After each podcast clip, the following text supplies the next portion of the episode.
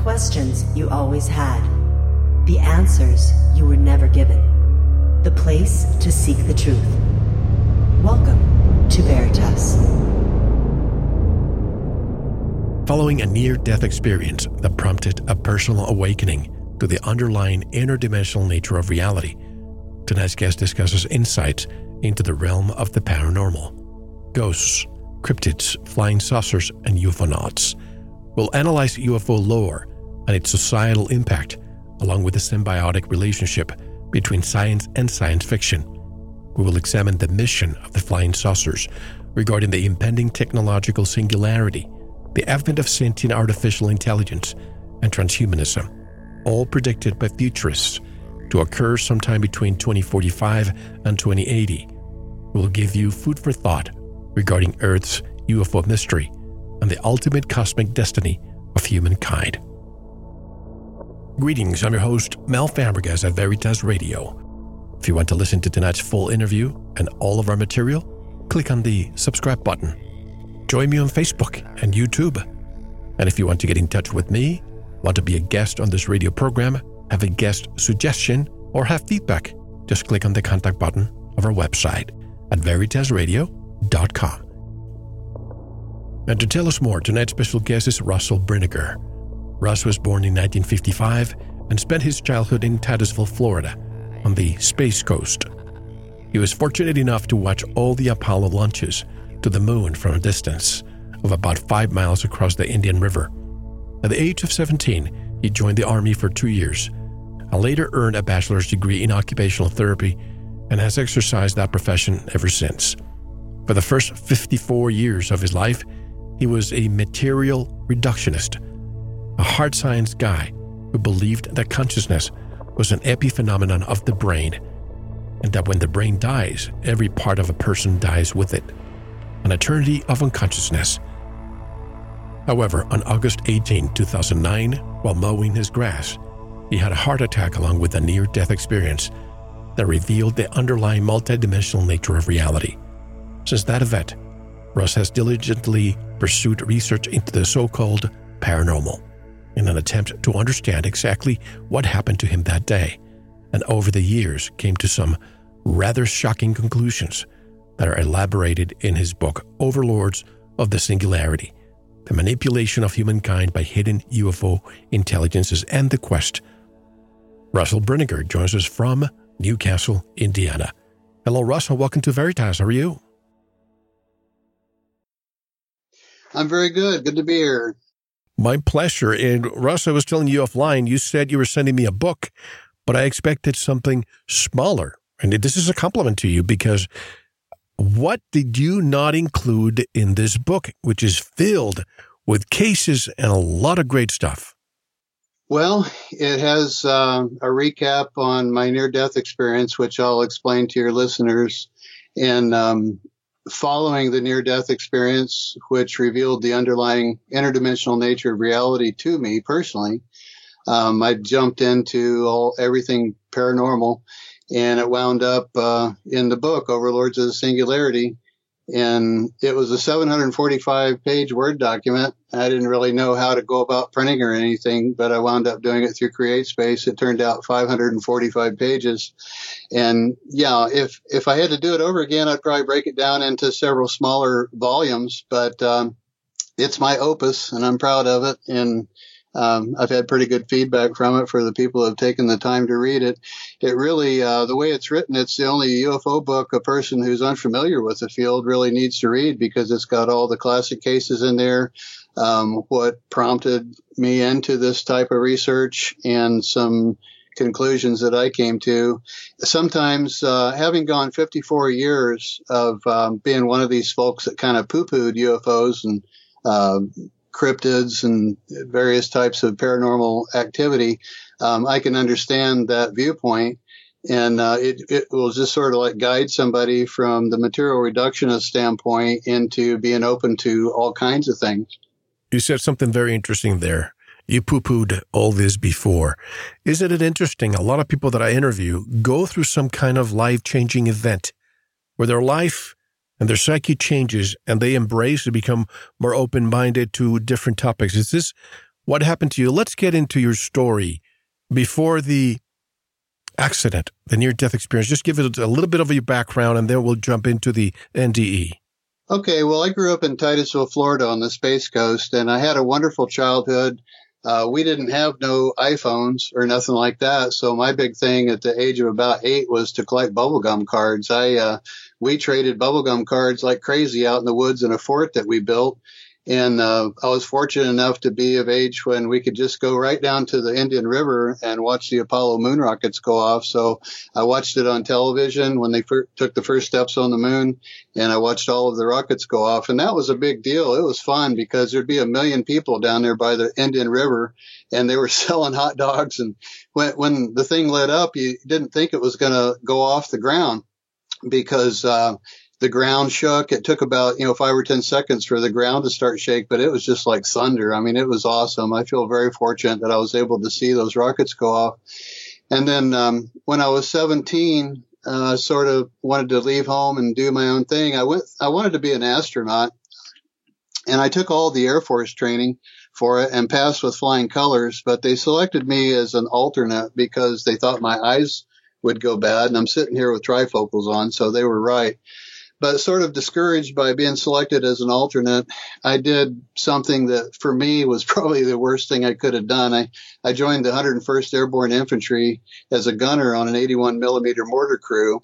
And just about everything in my little eighteen-year-old psyche uh, rebelled against all that. And um, I got out after two years on a Chapter five expeditious discharge, uh, inability to adjust to military service, and basically just walked the earth for a couple of years. I, I ran into the Krishna people. I almost joined the Hare Krishnas, as a matter of fact, but I ran into the Rainbow family. It was people who lived on the road that uh, meet in a state forest every year.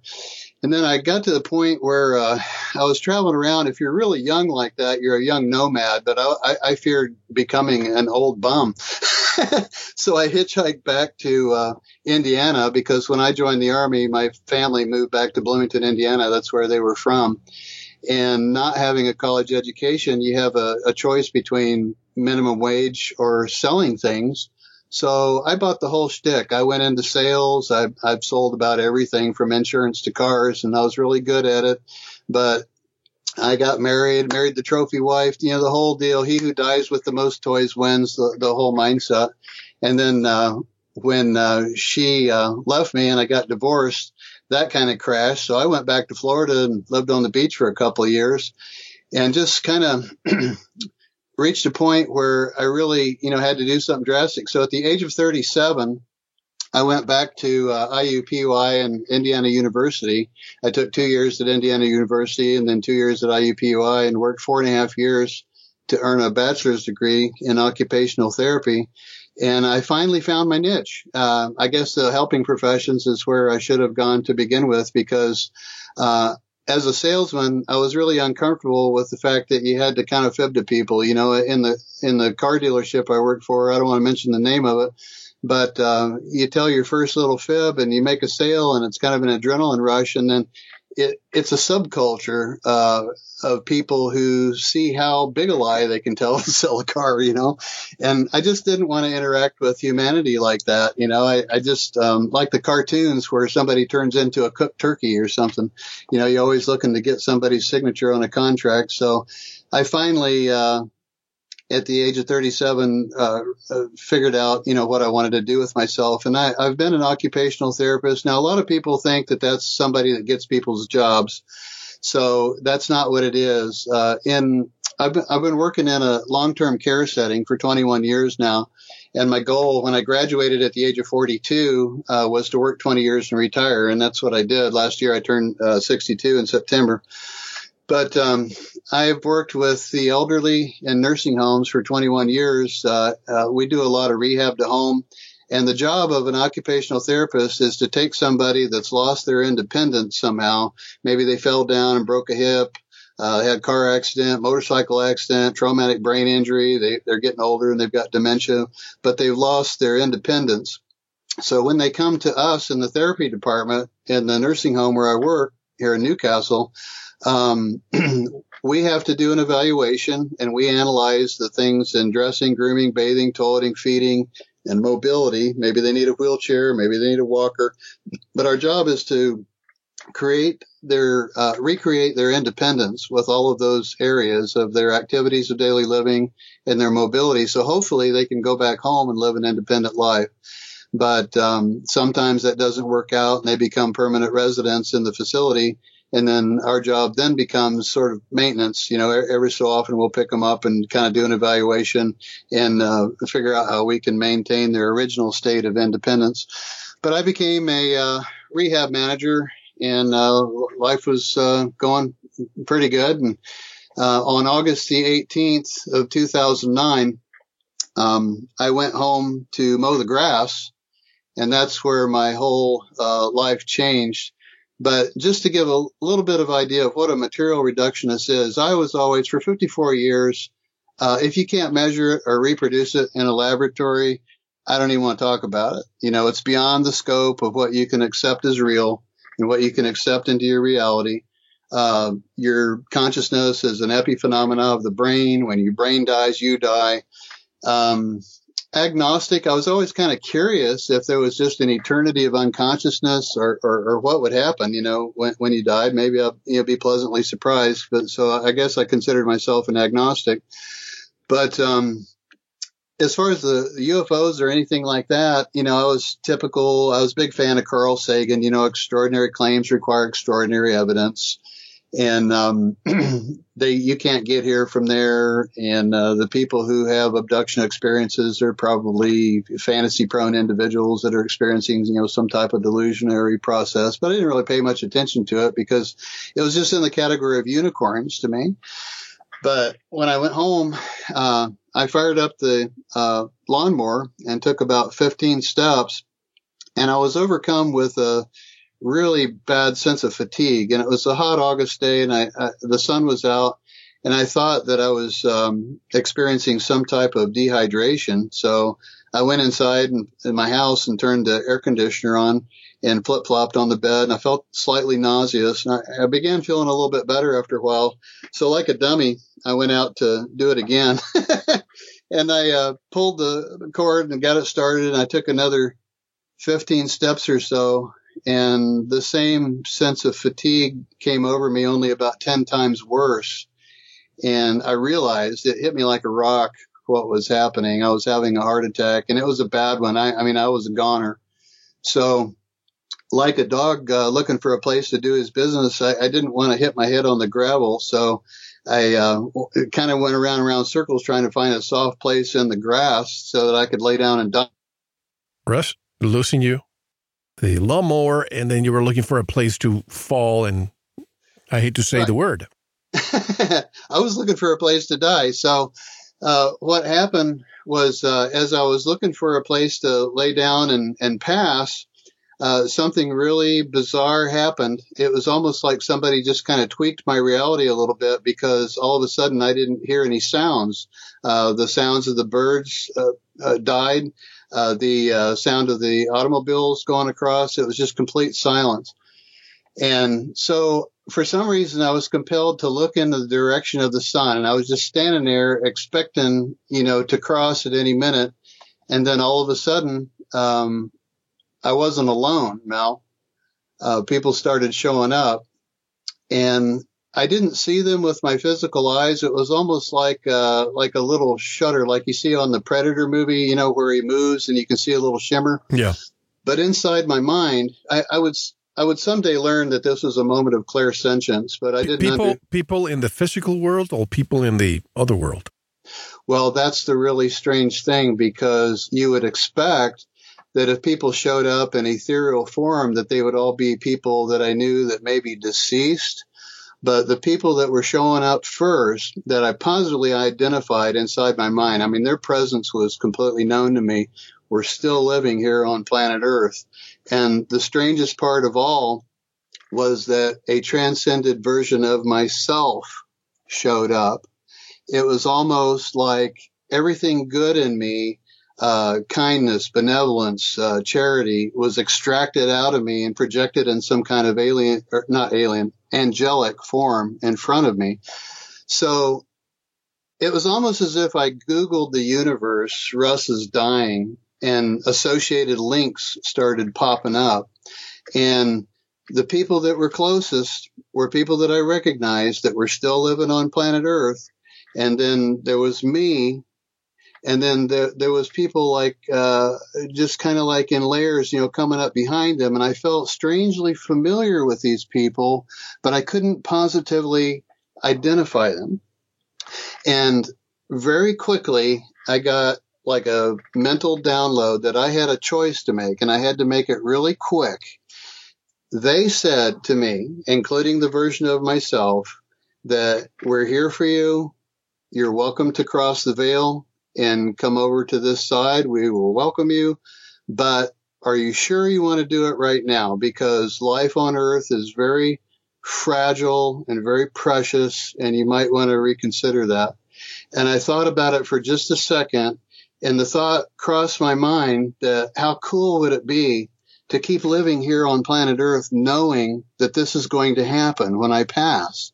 You know, that life does go on after death, and that there are uh, associated entities that you associate with. Plus, there's like this uncoupled from our normal space-time matrix version of yourself that has a lot more knowledge of what's actually going on in the universe than I do here. And I thought about it, and I just decided really quick that I was going to go ahead and live. So I was totally confident once I made the decision that I was going to live. So I went into the house, I got the keys to my car, and I drove myself to the hospital. And I could tell that, you know, something bad going wrong. You know, I was definitely having a heart attack. And I pulled up to the emergency room in the hospital and parked the car, and I got my keys, and I held them out in front of me as I walked to the information desk. And this guy behind the desk, his eyes got really big, and he came around, and I said, I'm having a heart attack. Would you park my car and bring me my keys wherever they take me? There was so no nine one one back then? Or no cell phones, actually? Well, I had a cell phone, but I just, uh, I just, I just drove myself to the hospital and checked myself in. But they, wow. they, they, they put me in a wheelchair and took me to a room, and they started an I V, and I hear morphine, and uh, the doctor says you, you're definitely having a heart attack, and we've got to get you up to Ball Hospital, which is about a forty minute drive. And the only thing I could think of was, wow, I always wanted to ride in an ambulance with the sirens going. You know, this is going to be cool. So they put me on a stretcher. The guy brought my keys back, but they, they put me on a stretcher. I went back out into the sun. And as I'm going to the ambulance in the sun, I just, I'm remembering my friends that I encountered, my, my loved ones and my friends. And the thing is, what weighed heavily, the most heavily on my mind as I was trying to make a decision whether to walk through the veil or to stay behind here, is relationships, that people I was close to where things weren't quite right. Uh, there was a woman that I had broken up with about a year previously because I was, it was out of fear. I did not want to get married again, and she did. So I broke up with her, and she was definitely on my mind, and I had an estranged daughter that was on my mind. And th- these relationships were on my mind like the whole time I went up to the hospital. But it was funny because there was a uh, an E M T, two E M Ts. Uh, one guy was in his fifties, and there was another gal. And uh, I felt sorry for them because they kept looking at my monitor like they were going to lose me. And I, so I told them a joke about a bee that stung me at camp the last weekend. And I remember the guy said under his breath, he'll think bee sting when he gets to that cath lab. And I didn't know what he meant, but I was going to find out, because when they pulled me up to Ball Hospital, the doctors were all there, uh, scrubbed up, gloved, ready to go. And they said, there's two routes we can go. We can, we, we can, you've got a couple of occlusions. We've got, we can do a quadruple bypass, or we can try putting a couple of stents in the Uh, arteries in the back of your heart. And I said, well, I don't know the real implications of either one of those. Can you give me a rundown? So they did. And when they described the bypass to me, I said, I'll take the stents.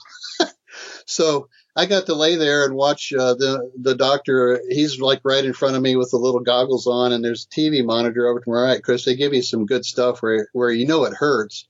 When they jammed the uh, needle into my femoral artery, then I realized what the E M T said, you know, about it, about the bee sting, because I don't know what they gave me, some type of hypnotic drug, but it's like, oh, if if I cared, that would really hurt.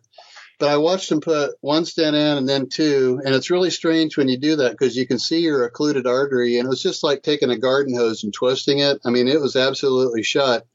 And there's a little um, like Chinese handcuff that goes up the, the line, and I'm thinking, oh, that ain't going to work. It's going to break it, and then boop, it pops it open. So he's, he did one and he did two. But when they wheeled me out of there, I spent one night in the hospital, and when they wheeled me out of there, guess who's standing there but Julie, the woman that I broke up with a year previously. And she's got tears running down her eyes because they wouldn't let her in because she wasn't family. And I said, uh, I'm going to fix this. And uh, sure how enough. Did she, how did she find out? Apparently, I texted some people with my little flip-open Captain Kirk cell phone on the way to the hospital. Uh, I, I remember texting my boss, telling her I probably wouldn't be back that afternoon because I'm having a heart attack. I was real calm about the whole thing. But um, when I saw her w- with the tears and everything, I, I told myself I was going to fix that. So uh, uh, I spent one night in the hospital, and then I went home. And uh, a month and a half later, Julie and I got married. We flew to uh, Las Vegas and got married by Dracula. It was a Dracula impersonator. Oh, wow. And uh, when I was standing there in Las Vegas, I got my vintage uh, tailcoat and my top hat on, and the smoke is coming up over the stage, and then the, the theater curtains uh, part, and this guy in a coffin comes out, and the creaky old lid opens, and this guy in whiteface pops out, you know, and then they bring in Julie, and uh, Count Dracula married us. It was, it was great fun. And I, when I was standing there with the fog rolling over the stage, I just thought to myself, I'm so glad I stayed alive. I really wouldn't have wanted to miss this. But um, for, from the point that I recovered uh, from the initial incident, I have tried, I've thought about what happened to me every day, and I've tried to make sense of it. So the first thing that happened was I got invited to a haunted house Uh, by somebody I knew at, at the campground I belonged to. That was, I knew he was a ghost hunter. And as I'm talking to him, I've got a foot in both worlds. My old paradigm, as he's inviting me to the haunted house, I'm thinking, oh, I'm just going to go there and watch paint dry, you know. And then the other, what came out of my mouth was, sure, I'd love to. I couldn't believe I said that when I hung up the phone. But I wound up going there, and uh, that was kind of a portal to the paranormal for me, because these people were serious. They showed up with electronic voice phenomena equipment, and people had uh, ghost radar on their cell phones. And I was kind of getting a kick out of it because I thought of an engineer. I know how they think. And uh, somebody creating a random word generator, you know, circuitry, thinking that all these people are going to be thinking that they're talking to the deceased, you know. But uh, it was really interesting. I spent the whole night in there. I didn't see anything, but I observed, and, and I I, it, I was really impressed that so many people were really interested in contact with the other side. I had had a for real contact with the other side, and I kind of felt for them, for, for them wanting to reproduce that, you know, with some sort of electronic equipment. So the ghost thing, um, I started studying ghosts, and I learned about all the different various types of ghosts, like the etheric revenants, uh, the crowd demons, the lemurs, the poltergeist, the noisy ghost poltergeist. And uh, that led into the jinn and elementals and uh, all kinds of studies. And I ran into a guy named John Eric Beckjord that thought Bigfoot was a uh, interdimensional creature. And uh, I thought to myself then, you know, well, maybe he, maybe he's right. And um, Kenneth Ring's book, uh, the uh, I'm, the Omega Project, connected um, U F Os with near-death experiences. And that kind of struck me as funny. It's like, okay, well, what would a near-death experience have to do with alien abductions or U F Os or anything? So it prompted me to begin uh, intensive research into the U F O phenomena. And I, I wound up uh, collecting so many books. Uh, they got to know me at Walmart because I was always going back for a bookcase, you know, to fill more books up. But I'd usually buy them used on eBay. But I, I went through Timothy Good, Above Top Secret, everything Jacques Vallée ever read. John Keel was my favorite. And the interesting thing about John Keel is he does he didn't believe in the extraterrestrial hypothesis. You know, he believed yeah, he was a some, skeptic. Yeah, he didn't believe in pickled aliens or crash flying saucers or nothing. But his insights into the actual phenomena and his experience with interviewing experiencers, and he actually had a run-in with the so-called men in black that he describes. Uh, he was on it. I mean, he really has a lot of insightful stuff. And um, Audible Uh, dot com actually has uh, collections of his old magazine writings uh, that Andrew Colvin put together. He's got the Outer Limits of the Twilight Zone, Flying Saucer to the Center of Your Mind, The Perspicacious Percipient, Disneyland of the Gods. It's all there. So oftentimes I will go to sleep with my headphones on, you know, and, and listen to John Keel still to this day. But um, the uh, at some point in time, as you um, peruse everything that was in the public domain about U F Os, it will hit you like a gigantic boulder on top of your head that there is an underlying reality to this subject. And uh, I, I just felt bad about all the times I uh, ridiculed the subject or, you know, uh, thought less of people who claims various types of experiences. So as soon as um, I accepted that there was a core reality of the sightings. I mean, even the British Condyne Report admits to uh, that there's a luminous phenomena on planet Earth that appears to have some type of intelligence to it and interacts with the human psyche uh, in strange ways. And Carl Jung went into all that, that it's uh, embedded into our uh, collective unconscious somehow.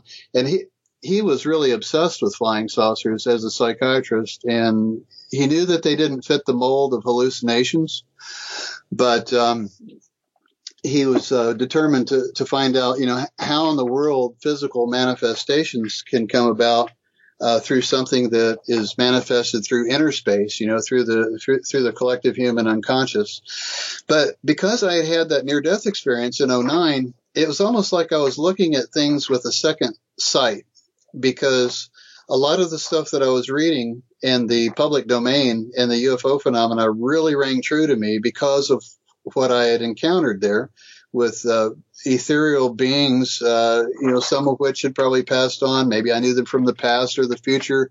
And then there was that collection of uh, group of people that were still living life on Earth. And that really puzzled me. It's like, how can a version of them pop up when I'm passing, when they're still living their little life, you know, here on Earth? And they're, they're, they're probably even unaware of this aspect of themselves. And believe me, I learned real quick not to talk about that. I, one of the people that showed up, I tried to talk to them about it, and they just looked at me like I was crazy. So I stopped. And it's like, okay, they're not going to get it. They're not going to understand. But what I would come to understand this about, uh, I had to go into uh, quantum mechanics and explore things like quantum entanglement, Uh, quantum uh, tunneling, and the big one was quantum superposition. Now, superposition is where – that's what they use in the D-Wave quantum computers, where they put subatomic particles in two states at once. And Ed Fredkin, an early A I researcher, thought that this universe itself was a computer-like uh, work that was that somebody was using to solve a problem. So that suddenly made sense to me, that the version of them that I encountered in my near-death experience, uh, there's no contradiction that they were living their life on Earth, because what I encountered was a version of them that is like closer to the cosmic supermind or the eternal infinite probability field. And Lynn McTaggart goes a lot into that in her book, The Field. That's an excellent book. But it's like we're all in superposition with an expanded state of potentiality. This other version of ourselves that I was lucky enough to meet, this version of myself, is in superposition with this version that I'm living in my physical life. So we coexist in two states. One version of ourselves exists uncoupled to the local space-time matrix in an expanded state of potentiality. And this life that we're living right now is almost like um, you probably heard of the double slit experiment, where if there's no observer, it's a wave. And then if there's an observer, it becomes a particle. Yeah. The particle wave duality. Well, our very lives, I could have concluded, are like that, that we are in superposition as we live our physical life with an expanded version of ourselves that is uncoupled from local space-time, who uh, has more of an awareness of the macrocosm than we do with our limitations in our brain. Aldous Huxley said the human brain was just like a governor. That's it's more of an excluder than it is a perceiver, because if we saw everything around us that actually existed in multiple dimensions, we'd be overwhelmed with information. So our brains are kind of designed to be a governor and just limited us to this realm. But it really popped my cork. That that near-death experience just cracked my cosmic egg, as Doctor Sasha Lesson put it, and uh, got me into all kinds of possibilities and considering things that I would never consider before. I ran across a work that uh, Doctor Jeffrey Kripal wrote with uh, Whitley Strieber called Supernatural, and he said a couple of things that really struck me. First of all, he said, uh, the biggest mistake in the scientific community is the rejection of the anecdote. And another thing he said that I can relate to is, I'm willing to be wrong, spectacularly wrong. So when you open yourself up to things that we only have a partial understanding of, uh, like John Keel said, belief is the enemy. You know, you've got to remain open to stuff, but you want to guard yourself against, you know, buying a particular narrative or buying a particular uh, a solid way of thinking, because in so doing, it might prevent you from achieving an understanding of an even greater truth. Then another thing that I was really curious about is, uh, is the universe random, or is it an intentional fabrication? And I ran across a, a wonderful book that Rich uh, Michio Kaku wrote called Parallel Worlds. And in Parallel Worlds, he describes six specific parameters that if they weren't set exactly correct at the Big Bang thirteen point seven billion years ago, um, we would be having this conversation right now. Uh, do you think it'd be worth it to, to explain those six parameters a little bit? Sure, but before you say that, uh, this is a conversation that requires a lot of dissertation, because what you said about the our reality perhaps being an illusion, Uh, a hologram, a matrix. Is it more like Avatar? Our other us, other you or me is somewhere else? And basically yes. We're almost like puppets. Yes. In fact, uh, I explored Doctor Nick Bostrom's uh, simulation hypothesis in a paper he wrote in two thousand three. And since then, Doctor David Chalmers has renamed the simulation hypothesis the matrix hypothesis. But before he did that, he had a, uh, a version of the simulation hypothesis called the mind-body version of the simulation hypothesis. And what Doctor David Chalmers says is that there's this other version of yourself that is an expanded state of potentiality that receives as an information feed this current physical life that we're living. And it's a two-way street. We actually get information and programming coming from our higher self, if that's the way you want to look at it. And um, so we get information from our higher self, just, you know, gross programming or whatever, a little bit of guidance, you know, through prayer and meditation. We can communicate with this higher version of ourselves. And we also provide it with an information feed. Now, strangely, Doctor Nick Bostrom's view of the simulation hypothesis, where part of us in a distant future is running ancestor simulations right now, correlates exactly almost with uh, something called the raw material, the Law of One. Because in the Law of One, it talks about, it says everybody has a, a sixth density higher self that is in what we call the distant future. Okay, so I found that really odd that here's an Oxford professor who's saying exactly the same thing as this work of channeled material from nineteen eighty-one with, with, with uh, Carla Ruckert, saying that this version of ourselves exists in the, what we call the distant future. And Bostrom would interpret that as our future self is running ancestor simulations. So there's actually a, a match between Bostrom stuff and the Law of One. Now, I seriously doubt if Doctor Bostrom even knows about the Law of One, but a lot of this stuff uh, coordinates. Dolores Cannon's Convoluted Universe, uh, she spent twenty years putting people in somnambulistic states. And cross-culturally, uh, people say about the same thing in between lifetimes. about the life review and the different densities and all that. And she uh, is a major proponent that, you know, we're going to experience a dimensional shift shortly, the solar flash or whatever, and move into a, a five D reality. And if that's the case, that's wonderful. I look forward to it. But for myself personally, I just keep going back to that day where I encountered these entities that were so familiar to me. And um, I imagine that at my next exit point, I'll get a reenactment of that, only the next time I've already told my wife I'm going to say yes to it. Now, when it comes down to it and I realize that I'm going to miss her and our two little dogs, I might go ahead and take the bypass operation, you know, or whatever they want to do. But I'm thinking to myself that now that I know what it's like to live life here in the physical with a knowledge of the afterlife, that there is an afterlife, there is life after death, consciousness survives the death of your brain. And um, I think I'll, I'll, I'll say yes next time, you know, gladly. But we'll see when that moment comes. I might have, you know, more to do here. Who, who knows?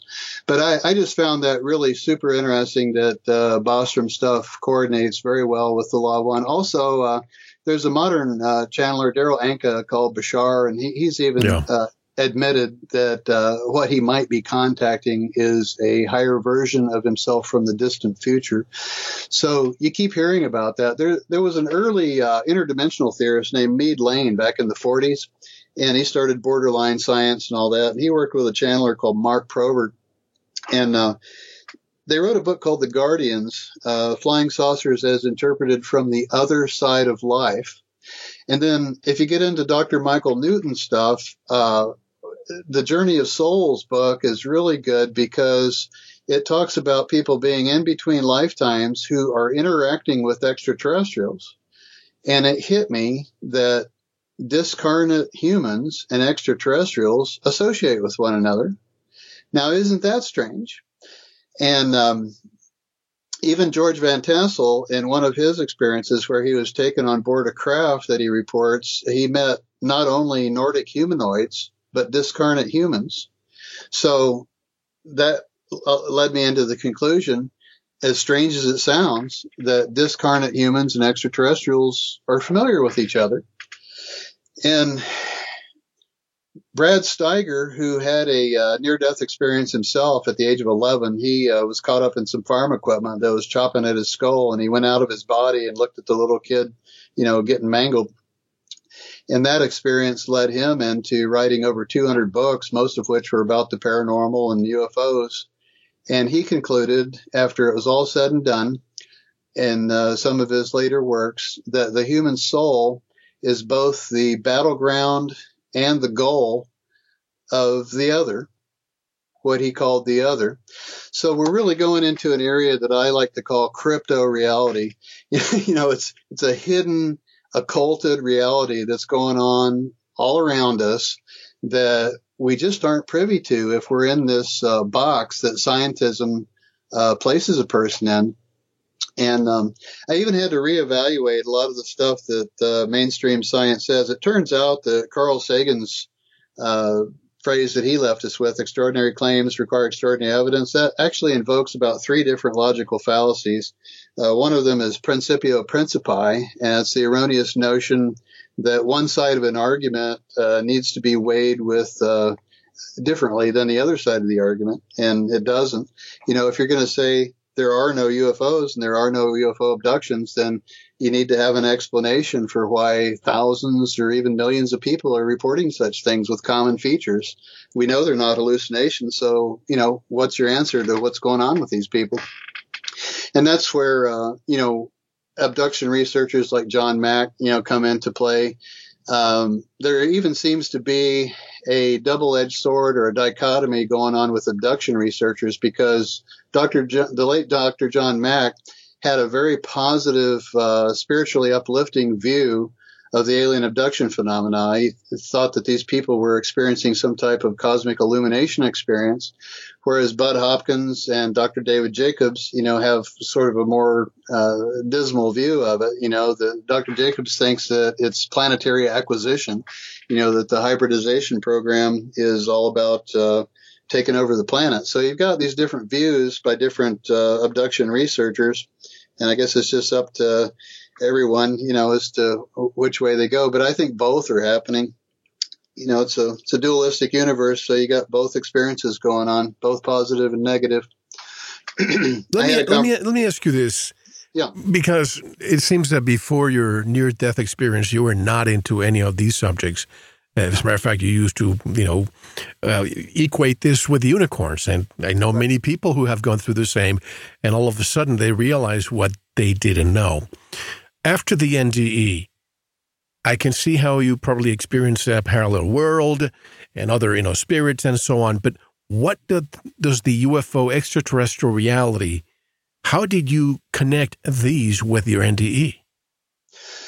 Well, it was because not only was I, I reading uh, the works of people like Don Kehoe, who adhered strictly to the extraterrestrial hypothesis. In fact, he was crucial in the vilification of the so-called contactees or experiencers. Uh, he really thought that that gave ufology a bad name, so he was strictly a nuts and bolts guy. And then you see uh, people like Grant Cameron, who was a nuts and bolts guy for thirty, forty years, and yeah. all of a sudden they're turning towards the consciousness, consciousness. element. Oh, yeah. and, and talking about people opening up Zendras and portals and stuff. And then um, Ivan T. Sanderson mapped out the ten vile vortices where he thought uh, entities were coming through. And one really strange thing that that I encountered, sorry, uh, was when you look into Aleister Crowley's work. In nineteen seventeen, uh, he did work uh, to encounter this interdimensional creature called Lamb. But if you look at the table that he worked on, uh, the Great Table, it's got all the demarcations around the square and everything. It looks exactly like a D-Wave quantum computer chip. Now, I'm not trying to jump the shark here or establish uh, a relationship, but I just found it interesting that the D-Wave quantum computer chip looks exactly like Aleister Crowley's uh, Great Table that he used to open portals to another dimension. So you got uh, physicists like uh, David Deutsch saying that we're finally opening up parallel worlds and accessing resources in multiple dimensions. And um, so that's a whole nother rabbit hole with CERN and the D-Wave phenomenon, sentient uh, artificial intelligence, which we can get to.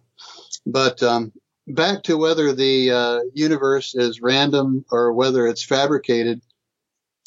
There was, I won't go into a lot of detail about this because it's kind of tedious, but uh, Michio Kaku spelled out six parameters: epsilon, omega, lambda, m, d, and q. And they all have to do like with the average density and the, the average amount of hydrogen that converts to helium and all that. But any one of those six parameters, uh, the chances of it happening randomly is ten to the eightieth power, which is way beyond Um, scientific impossibility.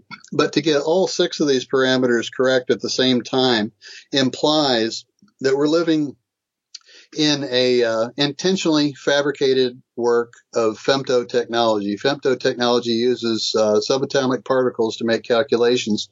So the early A I researcher that we were talking about, Ed Fredkin, uh, I believe was correct uh, when he said the, the universe is a computer that somebody's using to solve a problem.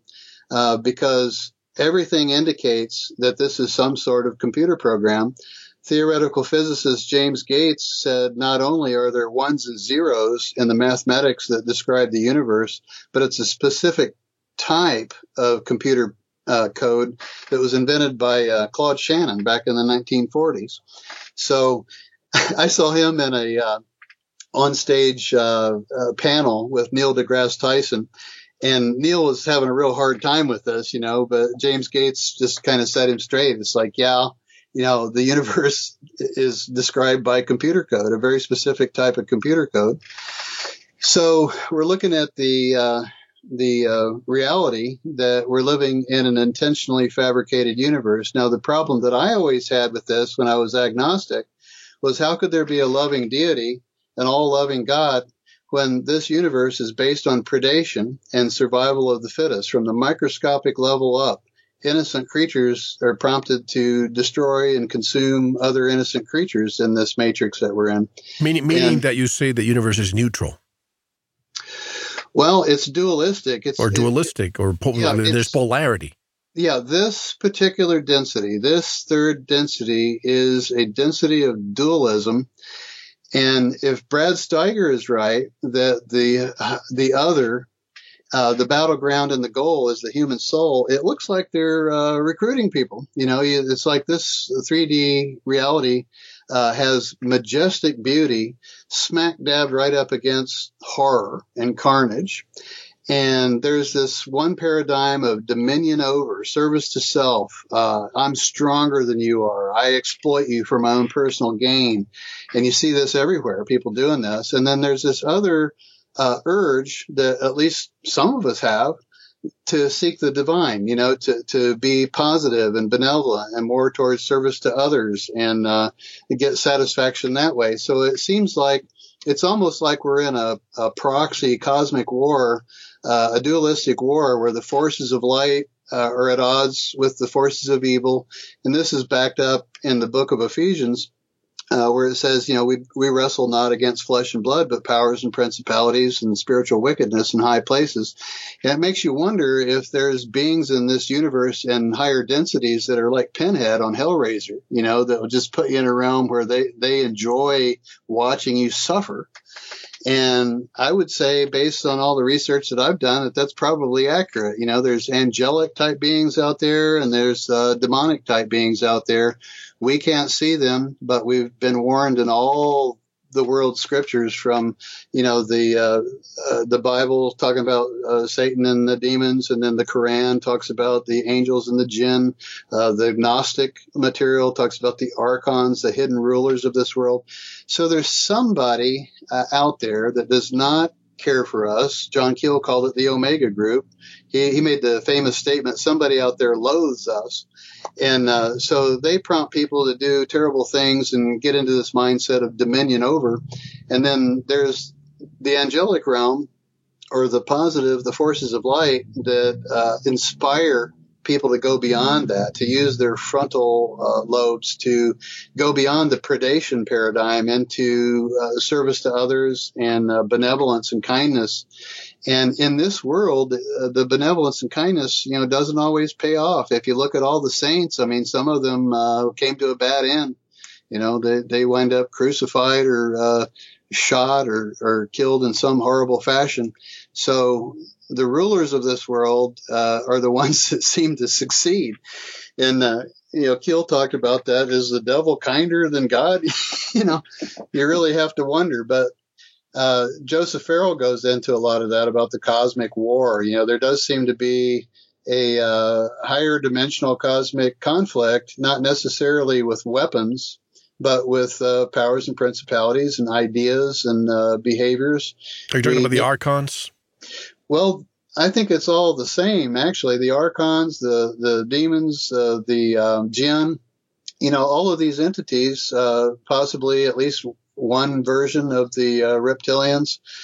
Now, the uh, raw material says that these uh, talks about the Orion Crusaders, you know, that are coming in uh, through portals from Orion that don't have our best interest in mind, whereas the Galactic Federation has sort of put a quarantine over the solar system, and they're only allowed to, like, uh, have a wanderer uh, see a U F O to wake them up. You know, uh, according to the raw material, there's there's people that are here among us that are from these higher densities that have come here to help, and sometimes the Federation will just send them a thought form, you know, to kind of uh, kick them out of complacency and wake them up to the fact that they're they're not from here.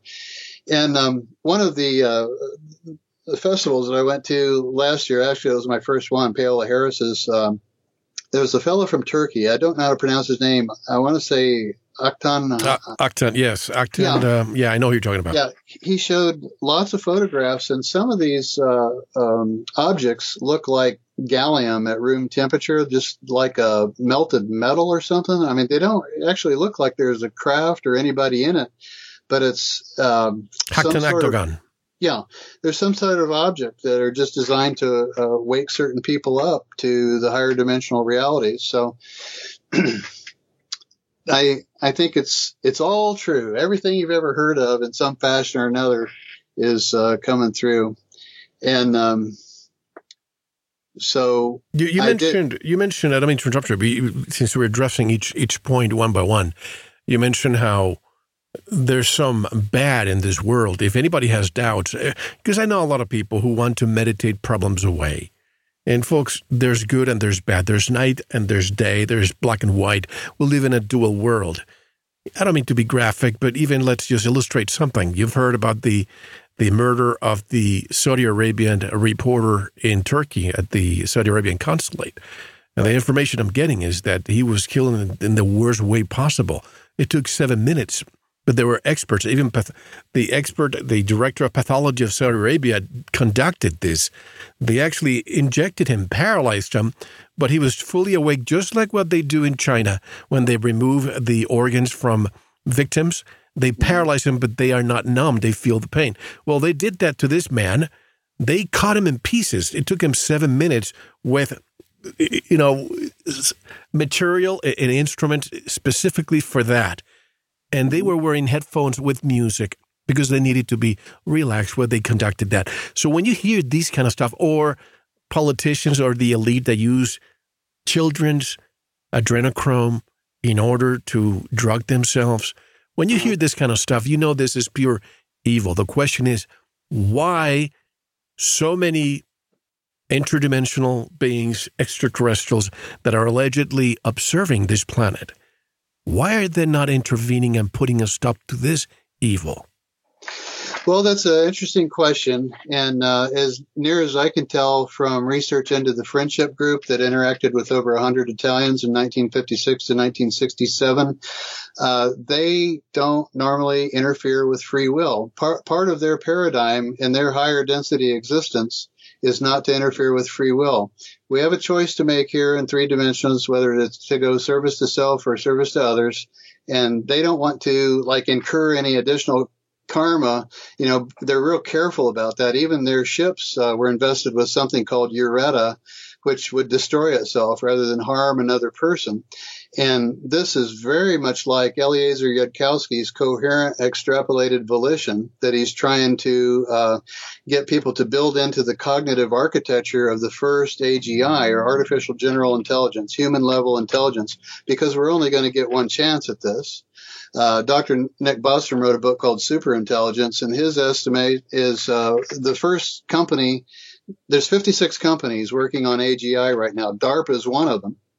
And whoever achieves artificial general intelligence, Bostrom is estimating somewhere between two hours and eighteen months before it uses uh, recursive self-improvement and evolutionary algorithms to convert itself from artificial general intelligence to artificial superintelligence, which is billions of times smarter than everybody on Earth. And when you get into the realm of artificial superintelligence, his entire book is devoted to what that might entail.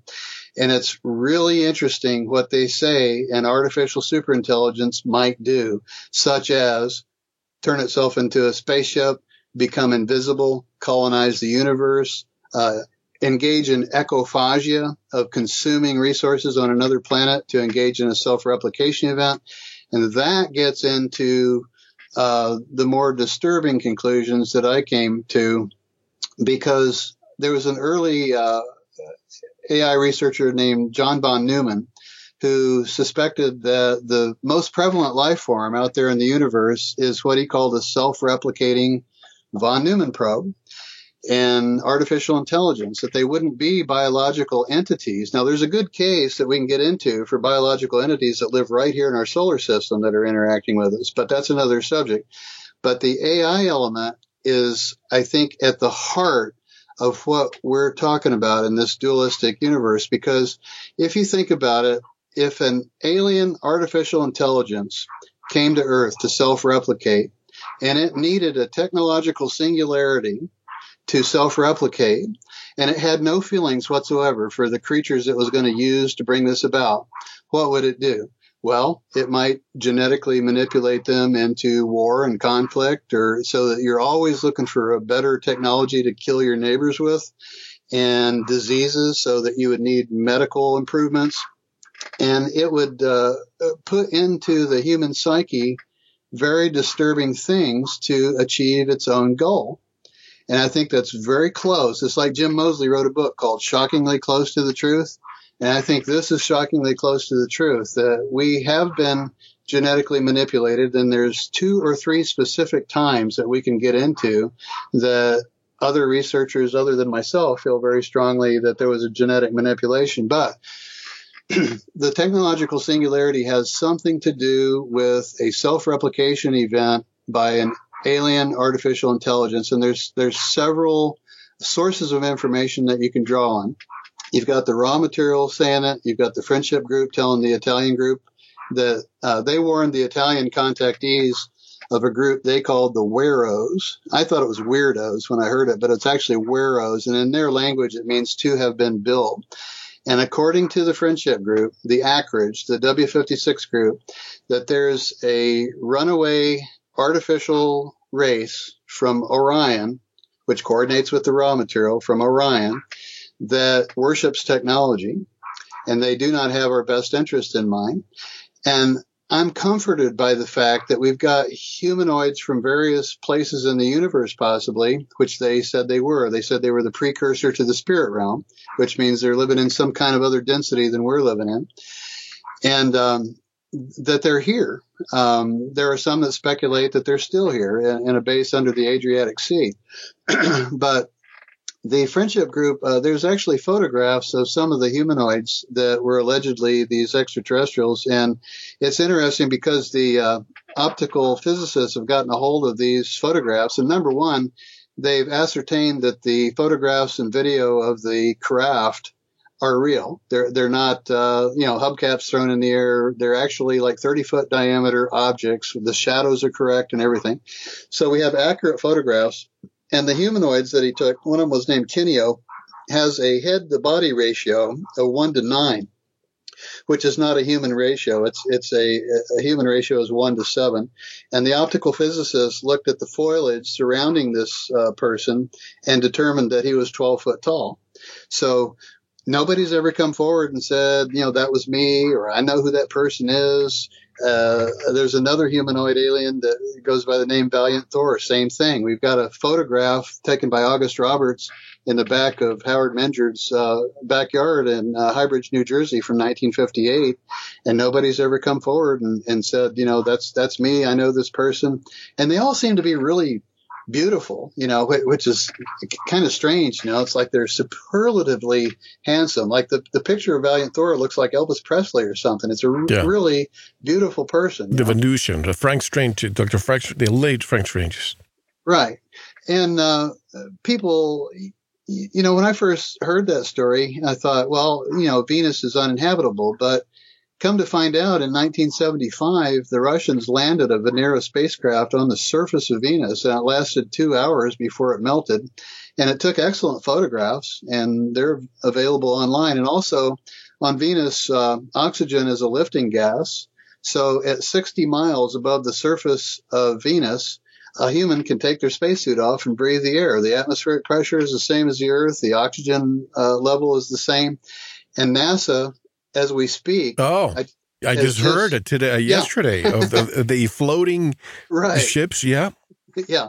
And also back in the uh, uh, eighteen hundreds, uh, Cassini and so, some of the other astronomers observed two spheres located right next to Venus that were about a quarter the size of Venus. One was named Monstrator and the other was named Neith. And they made very careful documentations of these spheres that were surrounding Venus, and then they suddenly disappeared. So it, it may be that for at least for a couple of hundred years, somebody set up uh, floating cities in the atmosphere. Or I don't think there's a whole lot of limitations of what post-singularity civilizations can do. I think they can render themselves invisible. They can make their whole planet seem invisible to outside observers if they want to. Their technology beyond the singularity is like magic to us. Isn't and it interesting that I'm looking at the pictures of NASA Ayn's stunning Cloud City airship concepts to explore Venus. The fact that they want to bring the airships back, knowing that after the Hindenburg accident, and that was done on purpose, by the way, folks, that's because of oil. But imagine if we could use that today on this planet. Those were some of the, face, the safest, cheapest way for people to travel, and they want to use it now in twenty eighteen to go to Ve- to use them in Venus. Right. That just stunned me when I saw that, because I had already looked into the, the Valiant Thor uh, story and the feasibility of somebody coming from the planet Venus or living inside Venus or coming from the astral plane of Venus, or, you know, I, I looked at it from several different angles. But as it turns out, since oxygen's a lifting gas, I mean, we can go there in floating cities sixty miles above the surface. You just don't want to fall over the rail because you'll get incinerated. Right, exactly. Russ, we have to take a one and only intermission before we continue with this conversation. And there's so many other things I want to be able to squeeze from this huge book full of information. How can people buy Overlords of the Singularity, the manipulation of humankind by hidden U F O intelligences and the quest for transcendence? It's available on Amazon dot com, and if you get the printed version, it's five hundred forty-five pages. There's also a Kindle version that has the uh, uh, voice, you know, the whisper sync or whatever they use, so you can actually let, let the book be read to you. And that's how I originally got it. I, I when I published it, I did a, a Kindle version, and I downloaded it on my own Kindle, and it was such a fantastic experience to listen to my own book being read to me by a mechanical voice. I mean, we're really... We really immersed in the precipice of some really fantastic technologies, but that was a really nice experience for me because I just put the headphones on at night and listened to my own stuff. It was great. But yeah, it's on Amazon dot com or Barnes and Noble. And it's interesting that you say non-fiction on the cover of the book because some people may think it's fiction. So I'm glad that you add that there. Folks, don't go anywhere. I'm here with Russ Brinegar. So much more when we come back. This is Mel Fabregas, and you are listening to Veritas. Don't go anywhere. Thank you for listening to the first part of this very important Veritas interview. To listen to the rest and all of our material, proceed to the members section or subscribe at veritas radio dot com. Don't forget to visit the Veritas store for M M S, hemp oil, pure organic sulfur, and other great products. Thank you.